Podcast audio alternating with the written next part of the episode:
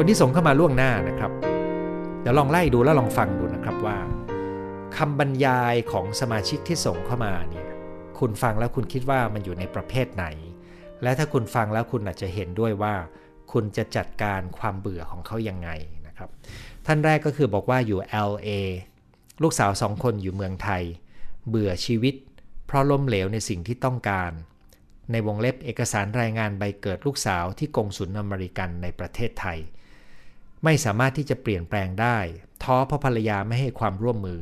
บอกว่ายังไม่มีเวลาทำให้ รอ3ปีแล้ว ซึมเศร้ากังวลว่าจะตายก่อนที่เอกสารจะสำเร็จ ในข้อมูลนี้ก็แฝงไว้ซึ่งว่าหนึ่งเขาพยายามจะทำเรื่องหนึ่ง แล้วมันกลายเป็นปัญหาเรื้อรังใช่ไหมครับเขาควบคุมผลลัพธ์มันไม่ได้ เพราะภรรยาไม่ร่วมมือนะครับ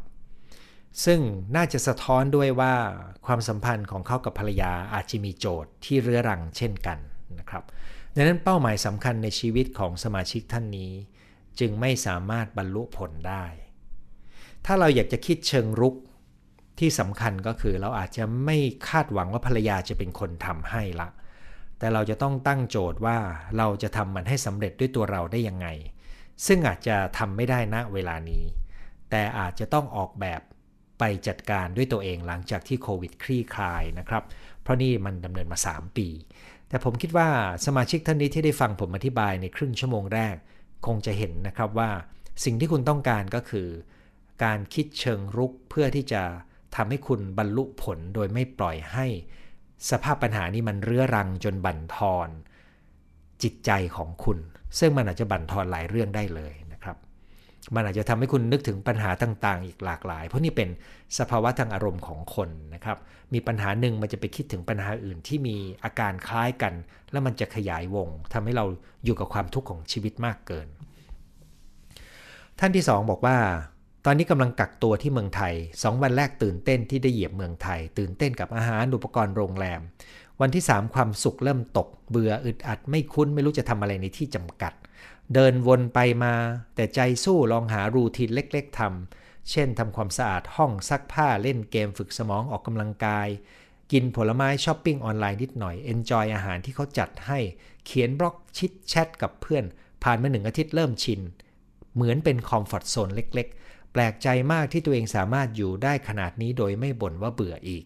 เพราะปกติเป็นคนแอคทีฟสุดๆ ต้องหาที่ออกไปทำโน่นทำนี่ ถ้าพ้นสัปดาห์สองสัปดาห์ไปได้คงจะภูมิใจมาก ที่สามารถอยู่กับตัวเองและสร้างความสุขเล็ก ๆ ได้ กับสิ่งที่มีอยู่จำกัดในสภาพแบบนี้นะครับ ซึ่งสมาชิกท่านนี้ก็บรรยายได้ดีมากนะครับว่า ใหม่ ๆ มันดี พอมันเริ่มเข้าที่มันเริ่มเบื่อ แต่เราต้องรับผิดชอบความเบื่อของเรา ดังนั้นเราก็ต้องสร้างเงื่อนไขที่ทำให้เราเพลิดเพลินกับข้อจำกัดของชีวิตเรานะครับ รอฟังค่ะ สนใจอยากฟังเรื่องวิธีรักษาคำมั่นสัญญา อ๋อ นี่เป็นอีกประเด็นหนึ่งที่จะให้พูดนะครับ เบื่อบ่อยมากค่ะคุณหมอ บางทีก็เบื่อชนิดไม่อยากทำอะไร นอนไปวันๆ เบื่อไม่อยากตื่น เบื่อไม่มีเรี่ยงแรเรี่ยวแรงนะครับ วิธีแก้เบื่อก็คือลุกออกไปตากแดด สดชื่นขึ้นบ้าง ไปข้างนอกเดินดูผู้คน รวมถึงใช้เวลากับตัวเองดูหนังฟังเพลง แต่จุดจุดหนึ่งก็ดูจนเบื่อไม่มีอะไร เบื่อเก่งมาก สิ่งที่คุณบรรยายทำให้ผมอยากรู้เหมือนกันครับว่า คุณมีจุดหมายอะไรที่สำคัญที่คุณอยากบรรลุถึงในชีวิตนี้ อันนี้คือเป้าหมายใหญ่ เป้าหมายรองก็อาจจะเป็นคุณมีเป้าหมายอะไรในระยะปี 2 ปีนี้นะครับ เพราะว่าเราอาจจะต้องมีกรอบเรื่องของโควิด เข้ามาประกอบอยู่เหมือนกันนะครับก็เลยมีคนสงสัยว่า เอ๊ะ เป็นคนขี้กังวลด้วยไหมนะครับ อันนี้เป็นสมาชิกมาทักกันเองนะครับ ท่านถัดมาบอกผมเบื่อเรื่องความเชื่องช้าในการเรียนภาษาของผม ปัญหาคือผมเป็นคนไม่ถนัดภาษา ผมต้องเรียนอย่างอื่นไปด้วยในเวลาเดียวกัน มีเวลาน้อย มีความเครียดจากการทำงาน รวมกันแล้วทำให้ผม รู้สึกว่ามันช่างไม่คืบหน้าทันใจเอาเสียเลย แต่ก็ยังทนทำมันต่อไป เวลาทำอะไรถ้ามันมีความคืบหน้ามันทำให้สนุก ถ้าทำไปแล้วแล้วมันไม่ไปไหนเนี่ยนะครับ มันทำให้เรารู้สึกเบื่อได้ มาคิดดูน่าจะเบื่อคนพูดเยอะแบบไร้สาระเป็นประจำ ไม่รู้จักจบ ไม่รู้จักเกรงใจคนฟัง ไม่ให้คนอื่นพูด มั่ง อายุมากขึ้นจะเป็นแบบนี้กันทุกคนไหม ซึ่งหมายความว่าถ้าคุณได้ไปเจอกับคนพูดมากไม่มีสาระนะครับ แล้วก็ผูกขาดการพูด คุณจะรู้สึกเบื่อสถานการณ์นั้น ถามว่าอายุมากขึ้นเป็นอย่างนี้กันไหม ผมคิดว่า สิ่งหนึ่งที่ผมสังเกตเห็นนะครับ คือพอเรามีอายุมากขึ้นเนี่ยเราจะตระหนักในความต้องการของตัวเองชัดขึ้น เราจะไม่ค่อยกังวลหรือใส่ใจกับมารยาททางสังคมในแบบตอนที่เด็กๆเราเป็น เราจะกล้าที่จะแสดงออกมากขึ้นนะครับ แต่ว่าเป็นทุกคนไหมอันนี้ไม่แน่ใจนะครับ แต่ว่าแม้แต่ตัวผมเองผมก็สังเกตนะครับว่าอายุมากขึ้นทำให้เราตระหนักชัดทำให้เราเราเรียกว่า กล้ามีจุดยืน โดยไม่ค่อยต้องเกรงใจเนี่ยมากขึ้นกว่าเดิมนะครับ แต่จะทำอะไรก็ต้องดูบรรยากาศสถานการณ์อยู่ดีนะครับ ถัดมาก็คือบางครั้งก็เบื่องานที่ทำเปิดร้านตัดเสื้อผ้า เบื่อตอนลูกค้ามาเร่งจะเอาผ้าทำให้ร่างกายเมื่อยมาก แต่บอกตัวเสมอว่าเขาเอาเงินมาให้ถึงบ้านทนเอานะ ดีกว่าคนอื่นมากมายที่ต้องไปหาเงินนอกบ้าน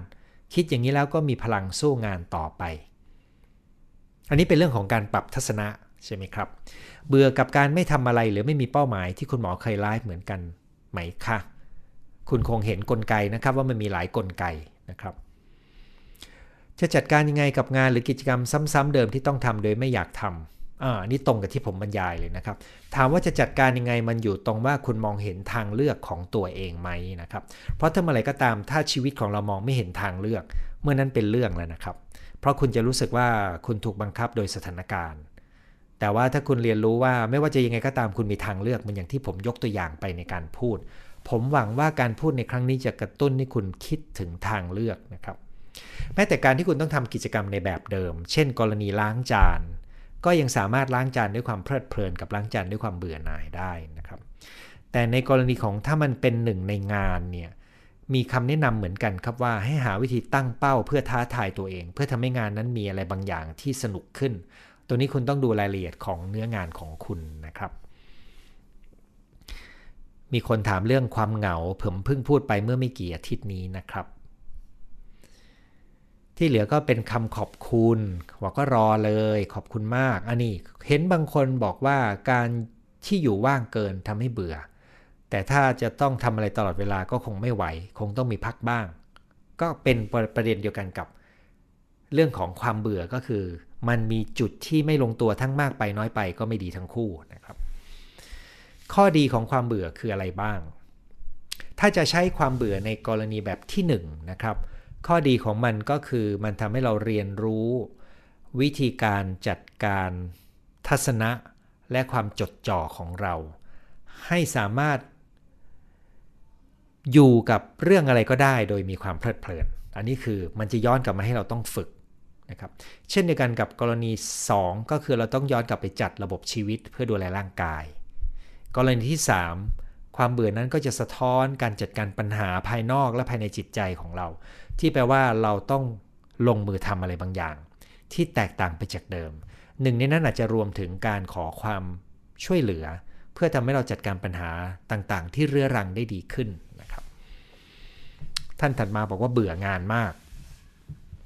คุณลองดูว่าเบื่อจากอะไรนะครับ เบื่อแล้วเบื่ออีกจนเบื่อที่จะเบื่อ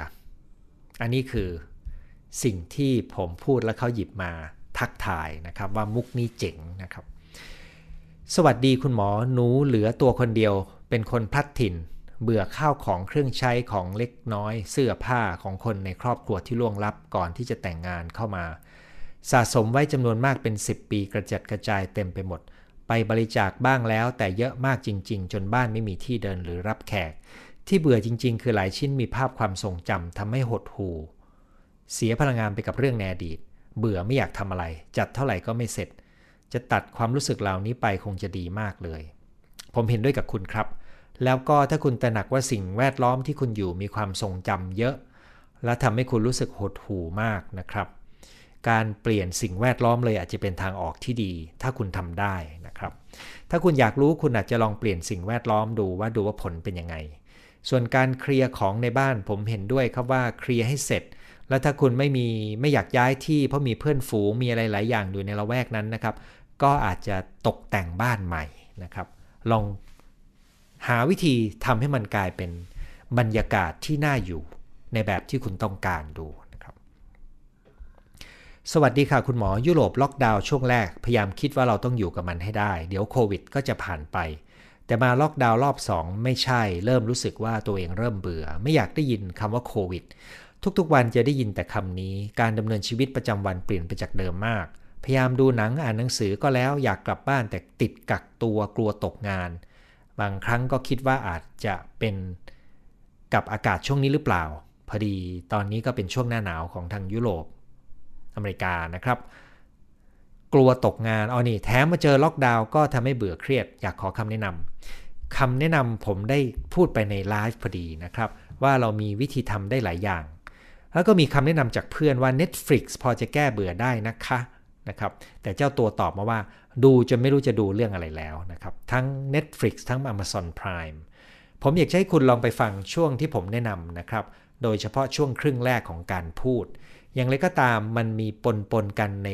ในช่วงที่พูดถึงเรื่องเบื่อกับสิ่งที่เรื้อรังด้วย คุณลองดูว่าคุณจะนำไปปฏิบัติยังไงได้บ้างนะครับ สมาชิกท่านถัดมาเขียนว่าเบื่อที่จะอ้วน หายใจยังอ้วน คนคงมีความหมายว่าคุณอยู่กับปัญหาของความอ้วนมานานจนรู้สึกเบื่อความอ้วนของตัวเอง แล้วบอกว่าหายใจยังอ้วนก็คือประชดตัวเองอยู่เหมือนกันใช่ไหมครับ ว่าคุณไม่ทำอะไรก็ยังอ้วนเลย ซึ่งผมสงสัยว่าจริงไหมนะครับแต่มันมีอย่างหนึ่งนะครับก็คือว่าน้ำหนักตัวเนี่ยมันถูกกำหนดโดยกรรมพันธุ์บางส่วนด้วยนะครับ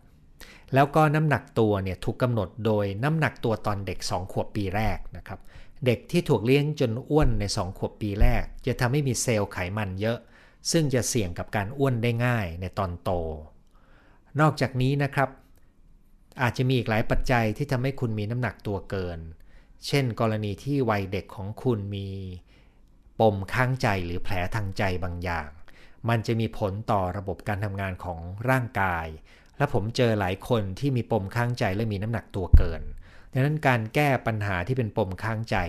จะไปปลดล็อกสิ่งที่ส่งผลต่อระบบชีวภาพของคุณได้ ผมพูดเรื่องนี้อยู่หลายครั้งเหมือนกันนะครับดังนั้นคุณอาจจะต้องดูว่าคุณจะไปแก้ตรงไหนดู คอยฟังค่ะ เบื่อเหมือนกันว่างงานมาตั้งแต่มีนาปีที่แล้ว กรณีว่างงานนี้น่าเห็นใจมากนะครับ คือถ้าคุณไม่มีแรงกดดันทางการเงินนะครับ คุณอาจจะต้องคิดถึงกิจกรรมที่ทำแล้วมีความเพลิดเพลินหรือมีการพัฒนาตัวเองและมีจุดหมายนะครับ แต่ถ้าคุณมีแรงกดดันทางการเงินเนี่ยก็มีโจทย์ซ้อนเข้ามาว่าคุณจะทำยังไงในการอยู่รอดได้นะครับ มันมีเหมือนมีโจทย์2อย่างนะครับหก็คือต้องเลี้ยงชีพ 2 ก็คือต้องมีความเพลิดเพลินในการดำเนินชีวิตนะครับแต่ถ้าคุณปล่อยให้ความคิดวิ่งวนนะครับคล้ายๆ กับกรณีที่ผมยกตัวอย่างว่าเขาคิดว่าเมื่อไหร่มันจะจบสักทีนะครับเมื่อไหร่ฉันจะมีอิสรภาพสักทีเนี่ยไอ้ตัวนี้จะทำให้คุณยิ่งรู้สึกเป็นทุกข์กับสถานการณ์ที่ทำอะไรได้ไม่มากนักนะครับ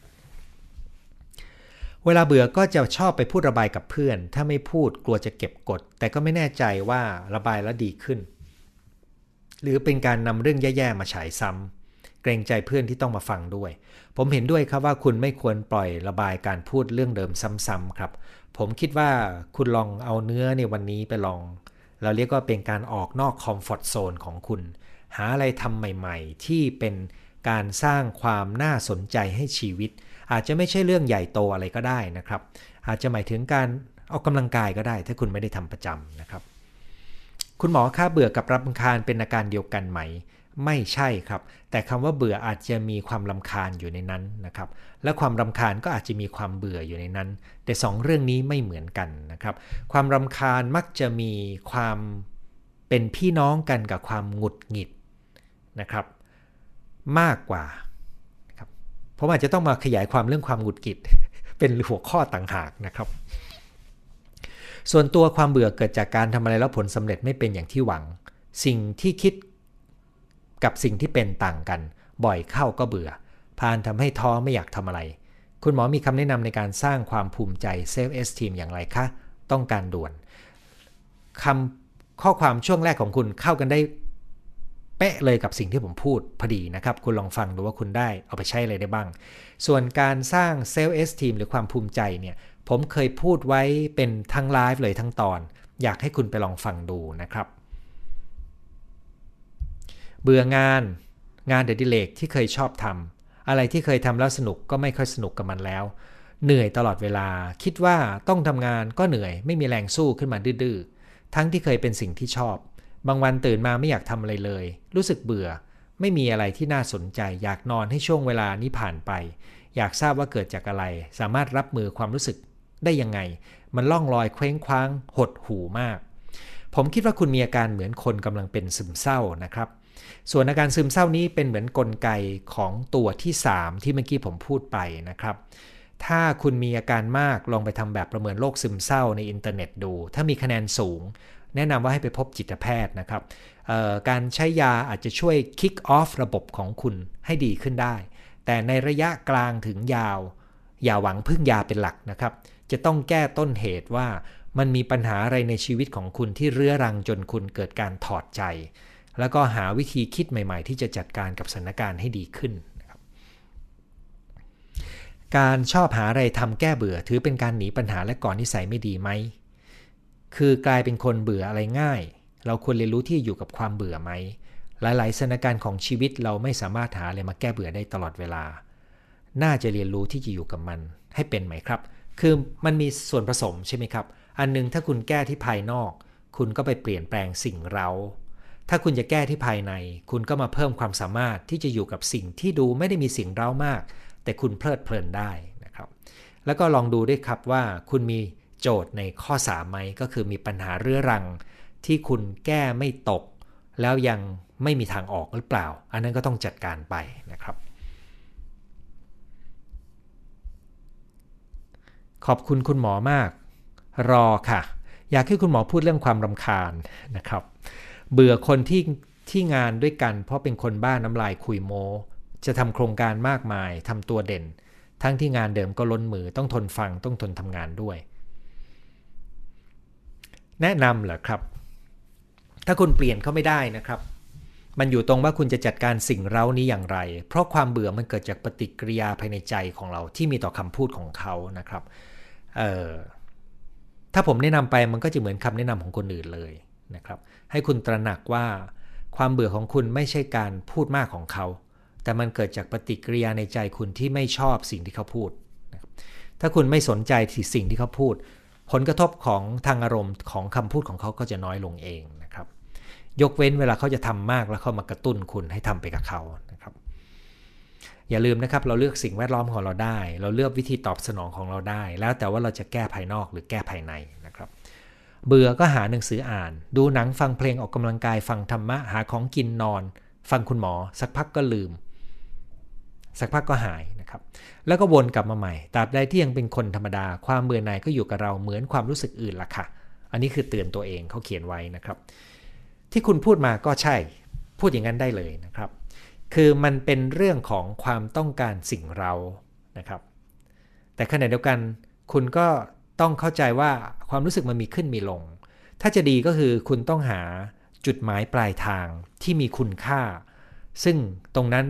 มันจะทำให้คุณไม่เบื่อเลยนะครับ มันมีเป้าหมายได้หลายอย่างครับในชีวิตคนเรา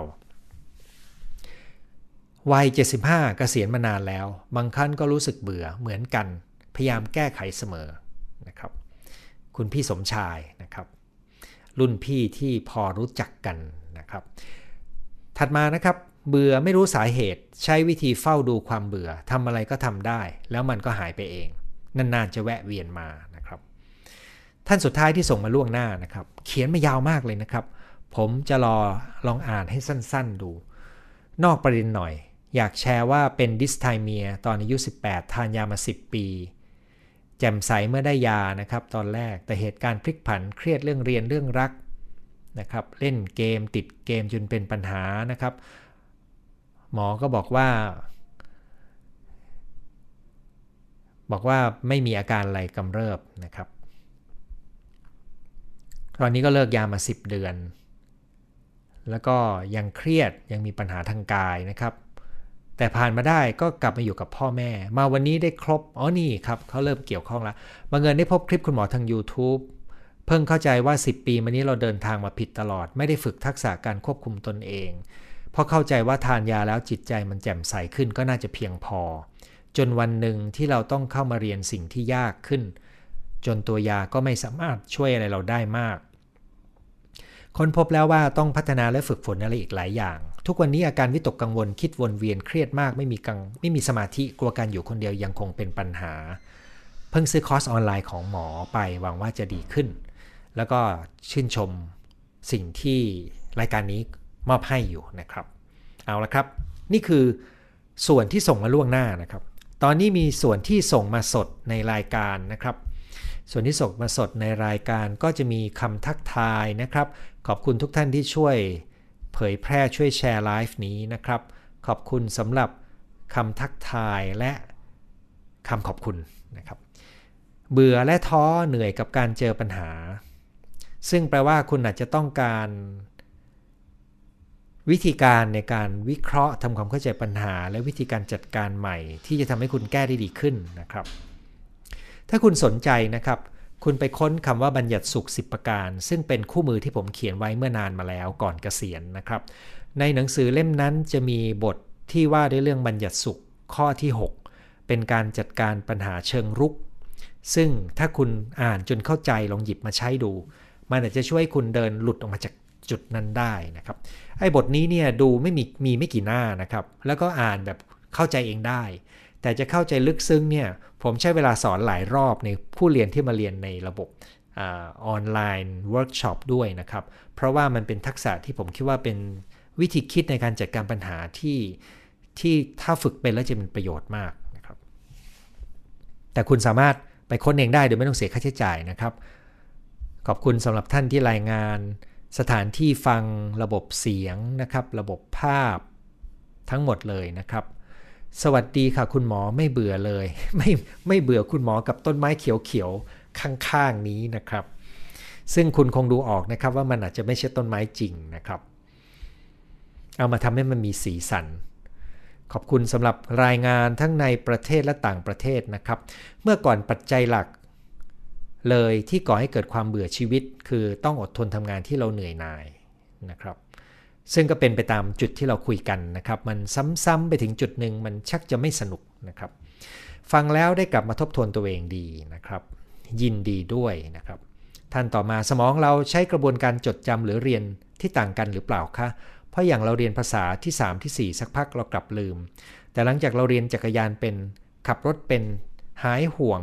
ห่างหายไป 10 ปีกลับมาก็ทำได้ ใช่ครับมันเป็นมันเป็นระบบความจำคนละแบบนะครับ ความจำในร่างกายก็เป็นระบบหนึ่ง ความจำในเรื่องการเรียนรู้ก็เป็นอีกแบบหนึ่งนะครับ แล้วความจำมันต้องสุกตอกย้ำนะครับในกรณีที่เป็นการเรียนแบบภาษาของคุณนะครับ เปิดคลิปฟังไปด้วยระหว่างทำงาน ไม่แน่ใจว่ามันไม่รบกวนการทำงานหรือไงนะครับ ไม่ชอบล้างจานแบบน้อยๆ ชอบล้างตอนมีเยอะๆ แปลกคนหมายถึงตัวเองนะครับ กรณีที่มีการเข้าคอร์สโปรแกรมจิต จูนจิตโดยเสียเงินหลายหมื่น เราจะได้ประโยชน์มากน้อยขนาดไหนพิจารณาจากอะไรว่าเราควรเข้าหรือไม่ ผมไม่รู้จักคอร์สนี้นะครับ แล้วก็เงินหลายหมื่น ผมคิดว่ามันเป็นมูลค่าทางการตลาดมากกว่าต้นทุนที่แท้จริง ถ้าคุณพร้อมจะจ่ายแล้วคุณคิดว่าได้ประโยชน์ นั่นเป็นสิทธิ์ของคุณแต่ว่าผมไม่รู้จักหลักสูตรประเภทนี้นะครับคนที่มาเรียนกับผมจะบอกอย่างหนึ่งก็คือเข้าขอบคุณที่หลักสูตรผมตั้งราคาในระดับที่เข้ามาเรียนได้นะครับ เพราะว่าผมผมไม่รู้จะตั้งเยอะไปกว่านี้ได้ยังไงนะครับ คือมันตั้งเยอะไปแล้วกระดากใจตัวเองนะครับ เบื่อความขัดแย้งทางการเมือง อืมเรื่องนี้น่าเห็นใจมากเลย เมื่อก่อนบ้านเมืองมีความสุขมากกว่านี้ แล้วถ้าคุณดู คนที่ออกมาทางการเมืองเนี่ย จะเหมือนกับที่เราเห็นเลยนะครับ มันไม่ได้เป็นเหตุผลเลยนะครับ มันพื้นอยู่ว่าใครอยู่ฝ่ายไหนนะครับ ฝ่ายไหนก็จะมีจุดยืนนั้น แล้วก็ไปว่าอีกฝ่ายหนึ่ง มันเป็นสถานการณ์ที่น่าจะเป็นโจทย์ยากของบ้านเรา แต่ต้องบอกอย่างหนึ่งนะครับ การแบ่งขั้วทางการเมืองกำลังเกิดขึ้นหลายประเทศทั่วโลก ซึ่งอันนี้เนี่ยเป็นแนวโน้มใหญ่ เป็นกระแสโลกด้วยนะครับ เพียงแต่เวลาเราอยู่ในท่ามกลางสองขั้วความคิดที่ไม่ฟังกันเลย เราก็ไม่เห็นทางออกสังเกตไหมครับพอไม่เห็นทางออกเราก็รู้สึกว่ามันน่าเบื่อเนี่ยนะครับและที่สำคัญคนเล่นเขาไม่รู้สึกนะครับว่าคนดูเขาเบื่อนะครับเขาก็เล่นสนุกของเขาไปอย่างกับเขาคิดว่าคนจะเชียร์เขานะครับจริง ๆ คนส่วนใหญ่ของประเทศเบื่อทั้งสองฝ่ายนะครับสวัสดีคุณหมอเบื่อหน่ายแล้วไม่อยากทำอะไรรู้สึกท้อแท้จะทำยังไงดีเอ่อถ้าคุณเป็นมาก ผมคิดว่าคุณอาจจะมีอาการซึมเศร้าครับ ให้คำแนะนำเดียวกันกับเมื่อสักครู่นี้เลยนะครับหนูเพิ่งเข้าใจวันนี้เอง จากการฟังบรรยายคุณหมอวันนี้หนูเบื่อแบบในใจอธิบายไม่ได้ รู้สึกไม่ภูมิใจในตัวเอง เพราะอะไรเป็นประเภทที่ 3 นี่เอง เศร้ากับเบื่อตลอดเวลา หนูเข้าใจว่าต้องเปลี่ยนวิธีแก้ปัญหาถูกไหมคะ พยายามหาเพื่อนไว้ปรึกษา ถึงแม้คิดได้แบบนี้แต่ทำยากมาก ควรเริ่มอย่างไรดี ผมเห็นด้วยครับว่าถ้าคุณตระหนักว่าคุณเป็นการเบื่อประเภทที่ 3 ขอให้ถอยออกมาจากความซ้ำซากเรื้อรังของปัญหาเดิมๆ เพื่อให้มีมุมมองใหม่ อาจจะมีกระบวนการอะไรก็ได้ที่ช่วยให้คุณมีมุมมองใหม่นะครับ ไม่ว่าจะเป็นการคุยกับเพื่อน แต่อย่าไปบ่นวนเวียนนะครับ เพราะมันทำให้ความคิดคุณยังวนร่องเก่า และเขาก็จะเบื่อฟังคุณ ให้หาการเรียนรู้ใหม่ เช่น ศึกษาค้นคว้า แนวคิดของคน ซึ่งหาได้แบบฟรีก็มี หรือหาที่ปรึกษาที่ต้องจ่ายเงินก็มีนะครับ เลือกราคาที่เหมาะสมนะครับ เพราะว่ามีบางคนเก็บแพงเวอร์มีมีเหมือนกันนะครับ หรือไม่ก็มาเข้าเรียนในหลักสูตรที่คิดว่าเหมาะสมกับคุณนะครับถ้าคุณมีปัญหาความไม่ภูมิใจในตัวเองนะครับผมคิดว่าความเบื่อของคุณจะต้องสัมพันธ์กันกับปมวัยเด็ก ถ้าเป็นกรณีนั้น หลักสูตรบทเรียนแก้ปมข้างใจอาจจะเป็นก้าวแรกที่เป็นประโยชน์กับคุณได้มาก ๆ นะครับ เชิงลุกที่คุณหมอบอกว่า ให้คิดจะเชิงลุกจะจัดการได้ ครับ อันนี้ก็คือเป็นการบอกน้องที่อยู่ข้างหน้านั้นใช่ไหมครับกำลังเบื่อเพราะกำลังจะก้าวข้าม comfort zone เกี่ยวกับความสัมพันธ์ แต่ยังกล้ากล้ากลัวกลัวเลยเบื่อความกลับไปกลับมาของตัวเอง อันนี้แปลว่าคุณมีความสองจิตสองใจ แล้วคุณก็จะไปหรือจะถอยแล้วก็จะไปหรือจะถอยก็เลยเบื่อความสองจิตสองใจของตัวเองนะครับหลักการข้อนี้นะครับผมเคยพูดไว้ในเรื่องของการก้าวออกนอก comfort zoneคือถ้าเราไม่แน่ใจว่าออกไปแล้วจะเป็นยังไงเนี่ยเราต้องแล้วเราเปลี่ยนไปเปลี่ยนมานะครับ ให้เราทำความเข้าใจในความกลัว ถ้าเราจะออกไปว่าเรากลัวอะไร แล้ววางแผนจัดการความกลัวนั้น 2 ก็คือเป้าหมายให้ชัดว่าคุณไปเพื่ออะไร 3 ก็คืออาจจะลองดูว่าจะเดินไปทีละขั้น เพื่อทำให้เราประเมินผลได้ไหมเพื่อไม่ดีเราก็จะได้เปลี่ยนทิศทางนะครับ แล้วก็ให้รู้ว่าในพื้นที่เก่ามันมีคุณค่าบางอย่างดังนั้นคนอาจจะต้องดูแลสิ่งที่อยู่ในพื้นที่เก่ามันตอบคุณ นะครับมีรายละเอียดที่ผมพูดทั้งไลฟ์เลยนะครับ เรื่องก้าวออกนอกคอมฟอร์ทโซนน่าจะผ่านไปเป็นอย่างน้อยสักปี 2 ปีแล้วครับ ไปหาในพอดแคสต์หรือ YouTube น่าจะง่ายกว่านะครับ เบื่อคนค่ะคุณหมออยากเราอยากอยู่ของเราเงียบๆ มีคนโน้นคนนี้มายุ่ง ขอความช่วยเหลือบ่อยๆ ถ้าเช่นนั้นคุณต้องเรียนรู้วิธีลากเส้น แล้วก็สร้างพื้นที่ส่วนตัว แล้วก็อาจจะกำหนดพื้นที่ในการที่คนจะ เข้ามาในพื้นที่ของคุณนะครับ เช่นวันเวลาสถานที่ที่คุณจะเปิดเปิดพื้นที่ให้นะครับ ขอบคุณธรรมะและการเจริญสติในชีวิตทำให้ความเบื่อความเหงาเบาลงนะครับ เบื่ออ่านหนังสือกฎหมายจำนวนมากแต่ฝืนทนอ่านจนได้เนติบัณฑิต ความเบื่อกลับกลายเป็นความภูมิใจและมั่นใจ ขอบคุณที่ช่วยแชร์ให้เห็นถึงการอยู่กับมันแล้ว ลงมือทำในสิ่งที่ถูกต้องจนบรรลุเป้าหมายนะครับ ต้นปี 64 ตั้งใจสละสิ่งของออกไปได้เยอะใจเบามาก คนอ้วนส่วนใหญ่จะอ้วนสวยนะคะ คิดอย่างนั้นถึงอ้วนก็สวย อันนี้เพิ่งเป็นกำลังใจให้กับสมาชิกท่านที่ว่าเบื่อที่จะอ้วนนะครับ เบื่อคนที่บ้านได้ไหมได้เลยครับ ในแต่ละวัน ในแต่ละวันหยุดหนูมีงานบ้านทำทั้งวัน จัดบ้านทำสวนไม่รู้เบื่อ ไม่รู้สึกเบื่อ พอทำเสร็จก็ยืนดูชื่นชมสวนเล็ก ๆ ในบ้านฝีมือตัวเอง แต่พอนึกถึงคนที่ถูกกักตัวหรือคนที่ป่วยติดเตียง คงจะรู้สึกเบื่อตัวเอง บางครั้งก็คิดว่าถ้าวันหนึ่งเราอายุมากความสามารถในการทำสิ่งต่างๆ ลดลง เราจะต้องฝึกอยู่นิ่งๆ อาจารย์คิดว่ากรณีคนติดเตียงนอกจากการฝึกหายใจมีวิธีอื่นไหมที่ทำให้เขาไม่เบื่อ มีครับผมคิดว่ามันจะเป็นการฝึกฝน ที่จริงมีครูทางธรรมะคนหนึ่ง ที่เป็นผู้พิการทางการเคลื่อนไหว ผมไม่เคยอ่านหรือฟังธรรมะของเขานะครับ เป็นคารวาสที่ต้องนั่งรถเข็น แต่เวลาเราดูรูปถ่ายของเขาเราจะเห็นถึงความสุข พูดง่าย ๆว่า ความพิการทางร่างกายไม่ได้ไม่ได้ส่งผลต่อ สภาวะจิตใจของเขานะครับ แต่ว่าขออนุญาตไม่ลงรายละเอียด เนื่องจากว่ามันจะกลายเป็นเนื้ออีกชุดใหญ่ แต่ถ้าคุณสนใจลองไปดูอาจารย์ท่านนั้นดูนะครับ ผมเองก็จำชื่อท่านไม่ได้ด้วยนะครับ ภาวะเบอร์น u ์เกิดจากการทำงานเดิมซ้ำๆปริมาณมากมายในเวลาจำกัดรับผิดชอบหลายอย่างในเวลาเดียวกัน พักผ่อนไม่พอ และยังชอบที่จะทำ แต่มันเป็นความคิดแบบนี้เป็นครั้งคราว สามารถแก้ความเบื่อหน่ายนี้อย่างไร ที่จริงกรณีนี้จะเหมือนกับที่ผมยกตัวอย่างเรื่องของการหาสิ่งท้าทายภายในเงื่อนไขเดิม คือเราตั้งเป้าที่ท้าทาย แล้วฝึกจดจ่อของเราเองนะครับ คล้ายกับกรณีล้างจานเลยนะครับ ผมมีคำแนะนำประมาณนั้น แล้วก็อีกอันหนึ่งก็คือถ้าคุณรู้สึกว่างานนี้มันไม่น่าทำไม่สนุกแล้วเนี่ย อย่าลืมตัวเลือกนะครับว่าคุณอาจจะมีตัวเลือกในการหาอย่างอื่นทำนะครับ ซึ่งตรงนี้เนี่ยเราอาจจะไม่แน่ใจในสถานการณ์เศรษฐกิจแบบนี้นะครับ แต่ขอให้ลองทำการบ้านคิดดูบางทีคุณอาจจะหาเจอก็ได้ สุขภาพไม่ดีอยู่ในช่วงเปลี่ยนผ่านอากาศเหนื่อยง่ายบวกเบิร์นเอาท์นะครับความรู้ที่ได้จากคุณหมอมาใช้ชีวิตทุกวันครับ หลังจากเรียนกับคุณหมอในคอร์ส Happier แล้วฟังคุณหมอพูดได้เข้าใจและนำไปฝึกได้อย่างเข้าใจมากขึ้น จัดการความทุกข์ความเหงาความเศร้าความเบื่อได้ดีขึ้นมาก ขอบคุณที่ช่วยโฆษณาให้ผมนะครับ เข้าใจว่าคุณเจตนาอังคารที่จะถึงมีคิวนัดคลินิก เบื่อหมอเด็กๆ รู้สึกจะอีโก้สูง แต่ถ้าหมออายุมากจะใจดี มีบุญที่ได้เจอกับคุณหมอ ขอบคุณมากครับ ถ้าคุณเชื่อเรื่องวาสนานะครับ คนเราเวียนมาเจอกันเราะมีวาสนาต่อกันนะครับ เบื่อคนตอนแรกไม่กล้าตัดความสัมพันธ์ พอตัดได้แล้วคนหนึ่ง คนต่อไปก็ตัดง่าย ชีวิตเป็นสุข ขอบคุณคุณหมอที่เมตตาให้ความรู้ ใจสงบจะเกิดอะไรขึ้นใจเราก็สงบ แม้รายได้ลดลง ถ้าเบื่อก็ลดน้ำต้นไม้ทำอาหาร สวดมนต์นะครับ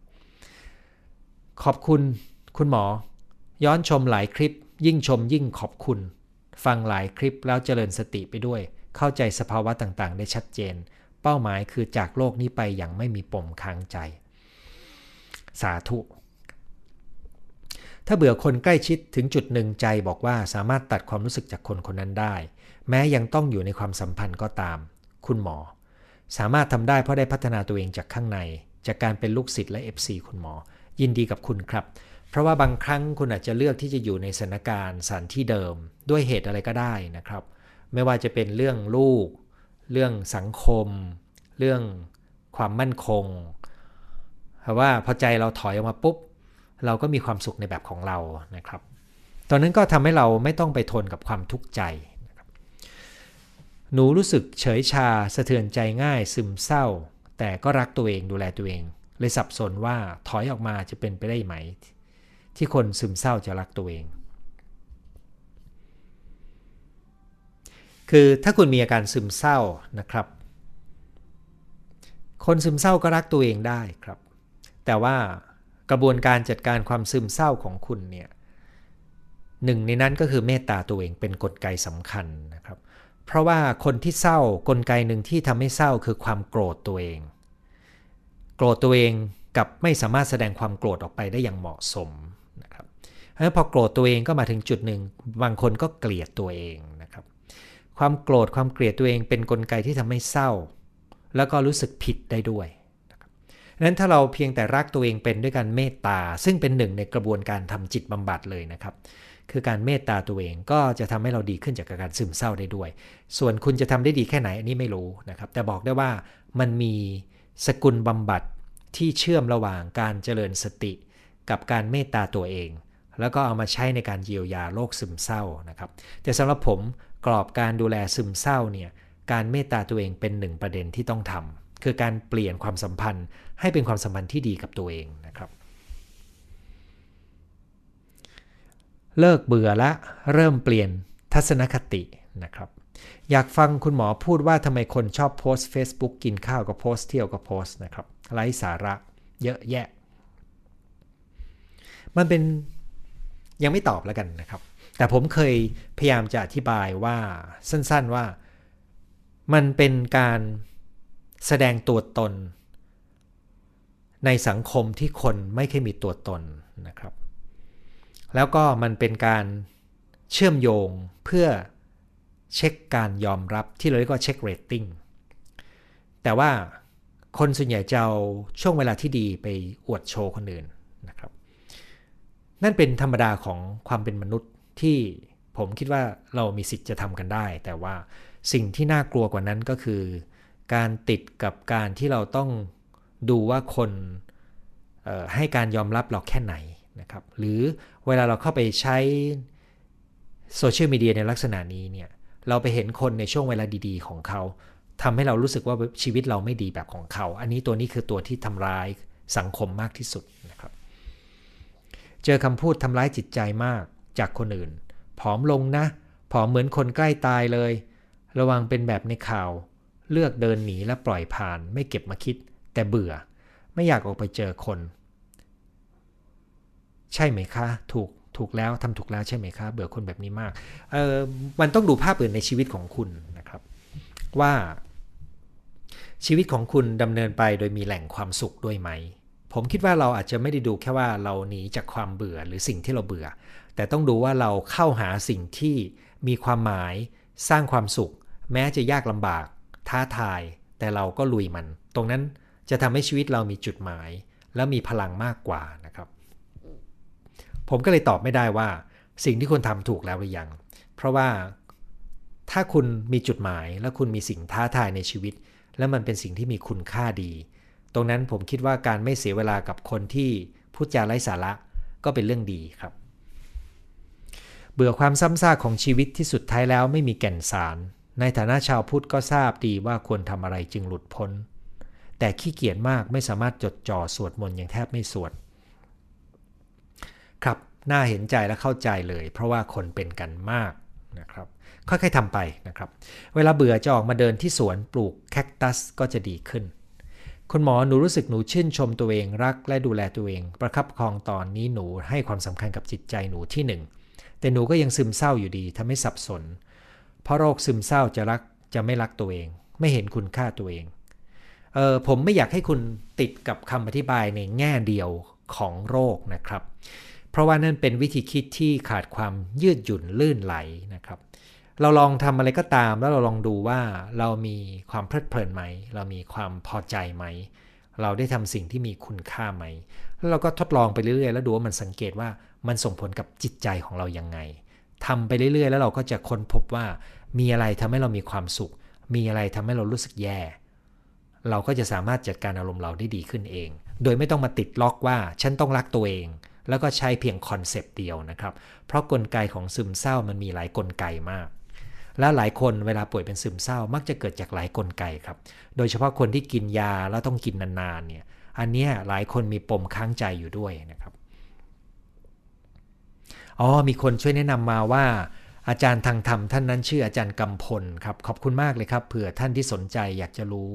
อาจารย์กำพลทองบุญนุ่มใช่ไหมคะผมจำชื่อท่านไม่ได้รู้แต่ว่าดูภาพถ่ายแล้วดูเหมือน แม้จะมีความพิการแต่ดูมีความสุขนะครับ พอดีผมติดกับการเรียนจากครูบาอาจารย์ที่อยู่ทางสายวัดป่าอีสานนะครับ ก็เลยไม่ค่อยได้อ่านข้อเขียนของคารวาสท่านอื่นนักนะครับธรรมะอะไรจำชื่ออาจารย์ไม่ได้อ่าโอเค ตกลงก็มีละนะครับ คิดว่าหมอน่าจะหมายถึงอาจารย์กำพลโอเคโอ้อาจารย์มีคนส่งมาเต็มเลยนะครับ มีคนส่งมาเยอะมากเลยนะครับ อาจารย์กำพลวัดป่าสุขโตอ๋อวัดป่าสุขโตก็คือ สายของหลวงพ่อเทียนใช่ล้วครับ ใช่ละซึ่งเวลา เวลาพูดถึงวัดป่าสุขโตจะนึกถึงหลวงพี่พระไพศาลวิสาโลใช่ไหมครับ ถ้าอาวุโสกว่านั้นก็จะเป็นหลวงพ่อคำเขียนนะครับ ตัวผมเองมีโอกาสกราบหลวงพ่อเทียนสมัยที่ท่านยังอยู่นะครับ แล้วก็มีโอกาสพบปะกับหลวงพี่พระไพศาลเป็นพักๆ ไม่ได้ไปปฏิบัติธรรมกับท่านนะครับ ไปเจอในงานงานทางด้านสังคม โอ้มีคนช่วย อ๋อ แต่มีคนบอกว่าถ้าหมายถึงอาจารย์กำพลท่านเสียแล้วนะครับ แต่ไม่เป็นไรงานเขียนงานพูดของท่านยังอยู่นะครับ ท่านที่เมื่อกี้ถามมาลองไปดูว่าท่านมีข้อคิดยังไงนะครับ มีวิธีเพิ่มความจดจ่อยังไง อันนี้เป็นคำถามที่ดีมาก เพราะว่ามันเป็นทักษะและสัมพันธ์กันกับโครงสร้างสมอง เพราะว่าในการฝึกสติและสมาธิ เขาพบว่ามันช่วยการทำงานของสมองส่วนหน้า ซึ่งเป็นการเพิ่มทักษะในการจดจ่อนั้นการฝึกหายใจ การเคลื่อนไหว การฝึกศาสตร์ผ่อนคลายนะครับ การทำอะไรแล้วใส่ใจ เช่นที่ผมพูดถึงอาบน้ำแล้วสัมผัสน้ำไหลผ่าน นั่งแล้วก็รับรู้ได้ถึงลมพัดผ่านเนี่ยนะครับ สิ่งเหล่านี้ล้วนแล้วจะเป็นการใส่ใจอยู่กับประสาทสัมผัส แล้วก็ความรู้สึกในร่างกาย ลมหายใจนะครับ พวกนี้จะเพิ่มความสามารถในการจดจ่อนะครับ โอ้มีคนลงรายละเอียดขนาดว่าอาจารย์กำพลละสังขารไปวันไหนด้วยนะครับ ขอบคุณมากเลยครับ จิตสดใสแม้กายพิการมีลิงก์ YouTube มาให้ด้วยโดยคุณชุมนะ หากมีความรักที่แท้จริงไม่เห็นแก่ตัว มีชีวิตเพื่อผู้อื่น คิดว่าชีวิตไม่น่าจะเบื่อนะคะ ใช้เวลาเพื่อผู้อื่นมากกว่าเพื่อตัวเองผมเห็นด้วยในหลักคิดนี้เหมือนกันครับ การเรียน Happier ทางออนไลน์และออฟไลน์ต่างกันยังไง อ๋อขอบเขตมันเป็นการเราเรียกว่า redesign นะครับ เราเป็นการออกแบบใหม่ เพราะการเรียนออนไลน์เนี่ยมันมีเวลาเรียนเนื้อหาเยอะ เพราะว่าเราไปฝึกภาคปฏิบัติในระหว่างสัปดาห์ดังนั้นผมจะมีการให้การบ้านให้ไปฝึก มันก็เลยได้เรียนเนื้อที่เยอะขึ้น แต่ว่าที่ไม่ไม่ได้ในแบบออฟไลน์ คือผมไม่ได้มีปฏิสัมพันธ์ ไม่ได้เห็นพลังงานของผู้เรียนณเวลานั้นนะครับ แต่ว่าผมก็พบว่ามันดีกว่าที่คิดไว้ในตอนจัดจริงนะครับ อย่างไรก็ตามก็ตั้งใจว่าเมื่อโควิดสถานการณ์คลี่คลายก็จะจัดแบบออฟไลน์ แต่จะไม่จัดหลักสูตรแบบเดียวกันนะครับ จะจัดแบบต่อยอด แต่ว่าออนไลน์จะอยู่ต่อนะครับ จะเป็นระบบที่อยู่ต่อไป แล้วก็ลงตัวขึ้นเรื่อยๆนะครับ ถ้าสนใจมาลองจากหลักสูตรแบบแบบ 4 ครั้งดูก่อนได้เลยนะครับ มันเป็นหนู ไม่แน่ใจว่าหนูโกรธตัวเองหรือเปล่า แต่หนูขัดแย้งในตัวเองสูง เพราะป่วยเป็นโรคหลายอัตลักษณ์ ขอบคุณคุณหมอมาก เดี๋ยวจะฟังซ้ำและทบทวน ถ้าคุณตระหนักว่าคุณเป็นโรคหลายอัตลักษณ์ แปลว่าคุณมีความขัดแย้งกันอยู่หลายฝ่ายภายในใจ ซึ่งกรณีเช่นนี้ก็มักจะเป็นอาการของปมค้างใจที่เจอบ่อยมากนะครับ คุณหมอมีวิธีเพิ่มความจดจอ่อ ผมคิดว่าหนึ่งในนั้นถ้าว่านอกเหนือจากที่ผมพูดไปแล้วนะครับ คือการออกกำลังกายด้วยครับอ๋อมีคนบอกว่าขอโทษอาจารย์กำพลทองบุญนุ่มนะครับ ถ้าเรามีเพื่อนที่นิสัยไม่ดีแล้วเราเตือน แล้วเขาไม่ฟังก็พยายามตีตัวออกห่าง เขาก็ไม่เข้าใจยังอยากให้เราเป็นเพื่อนเขา เราควรวางตัวและใจอย่างไรปลอเป็นเพื่อนร่วมงาน ผมคิดว่ามันเป็นสิทธิ์ของเราที่เราจะรักษาระยะห่างในความสัมพันธ์ คุณก็ต้องเลือกให้มันเหมาะสมกับสถานการณ์นะครับ อันนี้มันเป็นสิทธิ์ของเราจริง ๆ นะครับ ตัวสำคัญก็คือเราเราไม่ได้ถอยห่าง เพราะเราโกรธเขาหรือเพราะเราไม่ชอบถ้าเราเตือนแล้วเขาไม่ฟังนะครับ อันนี้ก็คือตัวที่ต้องหาความลงตัว สมาชิกท่านเดิมที่ว่ามีลายอัตลักษณ์ยังคงส่งมานะครับว่าไม่รู้ว่าโกรธตัวเองหรือเปล่า มันมีอยู่อย่างเดียวก็คือคุณต้องสังเกตตัวเองดูครับ ได้รู้จักหนังสืออิคิไกจากไลฟ์คุณหมอปีที่แล้ว ใครเบื่อต้องไปหามาอ่าน มีแปลหลายภาษาเอออิคิไกก็เป็นหนึ่งในตัวเป็นยาแก้เบื่อได้เหมือนกัน เพราะว่ามันเป็นการทำสิ่งเล็กๆ อย่างมีความหมายและจดจ่อนะครับ ใช่ครับหลวงพ่อคำเขียนวิปัสสนาแนวเคลื่อนไหวกับการทำงานนะครับ อาการซึมเศร้าเกิดจากหลายคนไกล ไม่จำเป็นต้องเกิดจากการที่ไม่เห็นคุณค่าตัวเอง คือตอนนี้ดูเหมือนสมาชิกท่านเดิมมีความเข้าใจเรื่องซึมเศร้าด้วยความอธิบายชุดหนึ่ง ผมคิดว่างี้นะครับ คือมันเป็น มันเป็นความเข้าใจที่อาจจะเข้าใจเชิงเหตุผล แต่คนที่มีปมค้างใจเขาจะรู้ไม่ทันสิ่งที่เกิดขึ้นในจิตที่อยู่ใต้สำนึก แต่ฝึกให้เรารู้ได้นะครับ ดังนั้นผมก็เลยไม่แน่ใจว่าที่คุณพูดมาเนี่ยคุณเห็น กลไกเหล่านี้ในใจตัวเองไหม เพราะคนส่วนใหญ่มองไม่เห็นเวลามันเกิดขึ้น แต่มันมีวิธีการที่จะทำให้เราเห็นได้ดีขึ้น ซึ่งเรื่องนี้ไม่สามารถสอนแบบประเภทลอยๆอย่างเดียวได้ มันต้องฝึกแล้วก็มา feedback กันนะครับ ดังนั้นก็ขอให้คุณอย่าหยุดค้นคว้าเพื่อการเยียวยาตัวเอง อันนี้เป็นสิ่งที่ดีแล้ว แต่อย่าพิ่งเชื่อความคิดและความเข้าใจตัวเอง เพราะทฤษฎีต่างๆที่มี อาจจะไม่สามารถช่วยให้คุณแก้สิ่งที่เป็นปมข้างในใจได้ จนกว่าคุณจะรู้ทันว่าปมมันทำงานยังไงนะครับ สวัสดีครับคุณหมอประเวศผมสบายดี ดูคุณหมอมีความสุขเหมือนเดิม ความเบื่อเป็นเรื่องปกติทำใจปล่อยวางมันก็ผ่านไปสวดมนต์ไหว้พระทำสมาธิดีกว่านะครับอ่าคุณลุงทากฤษจากสเปนนะครับ happier ขอบคุณมากคุณหมอ ฝันดี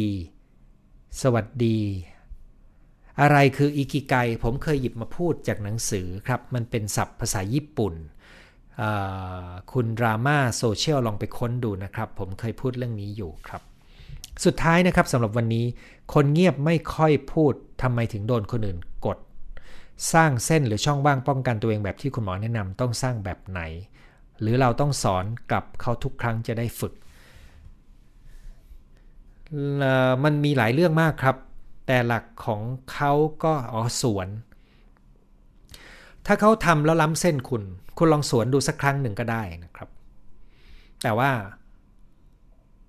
ถ้าคุณสามารถพูดเรียบเรียง แล้วบอกได้แบบคมชัดตามหลักการของการสื่อสารที่ผมเคยพูดในไลฟ์ไปแล้วเรื่อง iMessage นะครับ ถ้าคุณไม่แน่ใจว่าจะค้นยังไงลองไปใส่ keyword นะครับ iMessage ในภาษาอังกฤษดู คุณอาจจะได้คำอธิบายในทางจิตวิทยา อย่างไรก็ตามในบริบทไทยเนี่ยผมพบว่า iMessage ใช้ได้ในแค่บางสถานการณ์ ไม่เหมือนบริบทสังคมตะวันตกนะครับ แต่ถ้าคุณใช้คำว่าสวนเนี่ยผมคิดว่าน่าสนใจมาก ถ้าคุณสวนให้เหมาะให้งามนะครับ มันอาจจะได้ผลในการเบรกคนที่มาล้ำเส้นคุณก็ได้นะครับ นอนไม่หลับหลังเลิกยา ปรับสมดุลมาออกกำลังกายนั่งสมาธิก็ไม่ได้ผล เวลามีเรื่องกระทบใจก็เป็นอีก เป็นไปได้ครับว่า การกระทบใจมันก็ทำให้คุณฟุ้งขึ้นมาได้นะครับ คุณลองไปฟังเรื่องการนอนดูและจัดการตรงนั้นเพิ่มดูนะครับ ผมเพิ่งพูดไปประมาณสัก 2 เดือนนี่เองนะครับ คุณหมอจะแก้ยังไงถ้าลูกติดพนันมาก เสียเงินจอติดคุกติดตารางทุกใจมาก การเล่นการพนันเป็นเป็นพฤติกรรม ที่เสพติดได้จริง แล้วก็มักจะเกิดจากกลไกของปัญหาบางอย่าง ที่อยู่ลึกไปกว่านั้นนะครับ ผมเจอคนที่เสพติด ที่เล่นการพนัน ที่มีอาการหลากหลาย รวมถึงคนที่มีหลายอัตลักษณ์ มาจากปมข้างใจเต็มเลยนะครับ แต่ขณะเดียวกันคนที่เล่นการพนันอาจจะเกิดจากซึมเศร้าก็ได้นะครับ อาจจะเกิดจากการต้องการสิ่งเร้าที่มาก ดังนั้น เนื่องจากผมไม่รู้สาเหตุเลยนี่นะครับ ก็เลยแนะนำได้ยากมากครับ สิ่งเดียวที่แนะนำได้ก็คือต้องป้องกันความเสียหายจากการเล่นการพนันของเขา เช่นคุณจะต้องกันไม่ให้เงินที่คุณเก็บไว้ ถูกเขาเอาไปใช้ เพราะเขาจะเล่นจนหมดได้เลยนะครับ กันตัวนี้ไว้ก่อน ที่เหลือนะครับ ถ้าเขาจะต้องถูกกระบวนการทางกฎหมาย ต้องถือว่าถ้ามันไม่หยุด ถ้าเขาไม่สามารถหยุดได้ นั่นอาจจะต้องเป็นบทเรียนของเขาครับแต่คนเป็นแม่ทำใจยากผมเข้าใจนะครับ แต่ต้องถามว่าคุณทำอะไรได้อีก อีกอย่างหนึ่งที่จะมีก็คือลองดูว่าเขาสามารถได้รับความช่วยเหลือไหมนะครับ มีสุภาพสตรีท่านหนึ่งพาน้องสาวมาหาผม ซึ่งถูกวินิจฉัยเป็นไบโพล่าติดการพนันเสียเงินเต็มเลยนะครับ แต่ผมดูแล้วเหมือนไบโพล่าที่มีปมค้างใจอยู่เดิม ซึ่งผมก็จัดการค่อยๆไล่ไป ในระหว่างนั้นก็ยังใช้เงินอยู่เรื่อยๆ เป็นเดือนหลายเดือนเลย ตอนนี้เริ่มคุมการใช้จ่ายได้ แต่ยังไม่เลิกนะครับ เพราะว่าประเด็นเนี้ยบางทีมันมันมีความซับซ้อน แล้วมันมีทั้งอาจจะป่วยเป็นโรค อาจจะมีปมเก่า แล้วก็มีปัญหาความเครียด แล้วก็ยังมีเรื่องของการเสพติดพฤติกรรมที่เล่นแล้วมันได้แล้วมันรู้สึกตื่นเต้นนะครับไอ้ความตื่นเต้นนี่มันมากลบความรู้สึกบางอย่างของเขา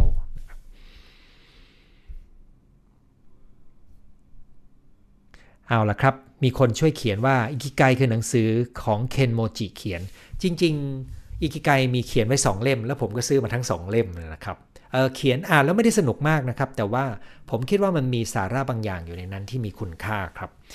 ไม่ต้องไปซื้อเองก็ได้ครับลองไปหาฟังสิ่งที่ผมเคยพูดไว้นะครับ สุดท้ายจริง ๆ นะครับ ก็คืออยู่สังคมต่างแดนเราเรียบร้อยมีมารยาทแบบไทย แต่เขามองว่าเราหงออ๋อโอเคครับ อันนั้นคุณจะต้องหัดสิ่งที่เรียกว่าเป็น assertive นะครับ assertive คือคุณต้องมีจุดยืน คุณต้องกล้าพูดกล้าทำให้มากขึ้น แล้วเขาจะเกรงใจคุณขึ้นเองนะครับ นั่นคือทั้งหมดที่นำมาคุยกันในวันนี้นะครับ ในหัวข้อเบื่อ สาเหตุและวิธีจัดการครับ สวัสดีทุกท่านนะครับ อาทิตย์หน้าพบกันใหม่ในเวลา2ทุ่มวันนี้ สวัสดีและหลับฝันดีทุกคนครับ